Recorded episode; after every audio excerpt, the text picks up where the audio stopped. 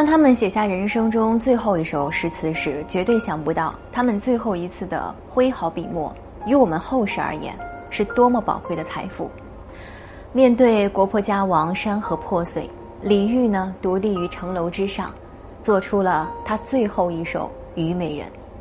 也正因这首词，他被宋太宗毒死，与他的故国一同葬在了萧瑟的秋风中。春花秋月何时了？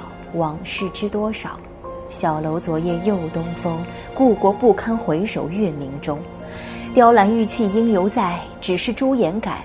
问君能有几多愁？恰似一江春水向东流。陆游，一位八十五岁的老诗人，抱着未见国土收复的遗恨，留下一首诗而后便与世长辞。死去元知万事空，但悲不见九州同。王师北定中原日，家祭无望告乃翁。他这一生，终究还是被遗憾填满了。济公和尚一生狂放不羁，却又慈悲为怀。受过他恩惠的百姓更是不计其数，在圆寂前，他却只留下了二十四个字：“六十年来狼藉，东壁打到西壁，如今收拾归来，依旧水连天碧。”一辈子的兜兜转转，忙忙碌碌，临终前一看，山还是山，水还是水，这一生终究是做了无用功。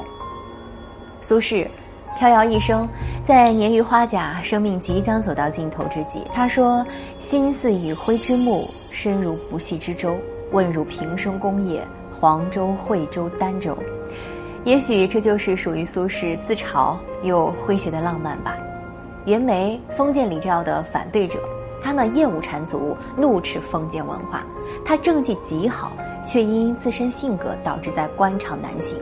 于是他游山玩水，归隐田园。人人都以为他这辈子随性自在，却不知他生前最后一段诗：“千金良药何须购，一笑凌云变凡真。倘见玉皇先贵奏，他生永不落红尘。”如果人生可以选择，有多少人会愿意再来这人世间走一遭呢？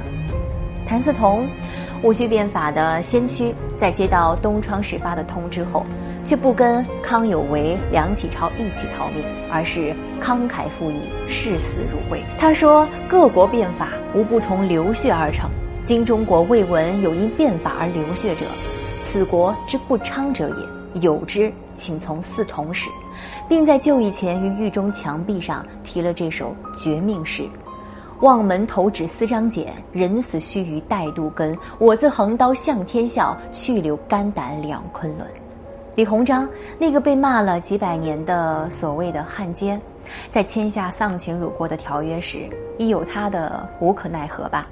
这位晚清的修理工已经扶不住那座摇摇欲坠的大厦了。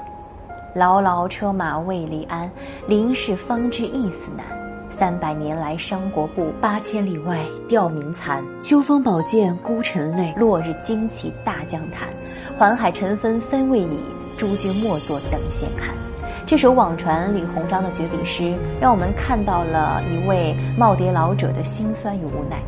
而给我印象最深的，还是岳飞的绝笔。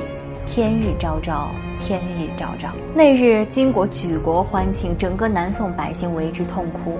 一生忠诚，却败给了莫须有。南宋终是不配拥有岳飞这样的英雄。从此，南宋偏安一隅，坐等灭亡。这些诗人，他们生前的最后一首诗词，无不是对自己这一生的真实写照。哪首打动到了你？你又最为谁惋惜呢？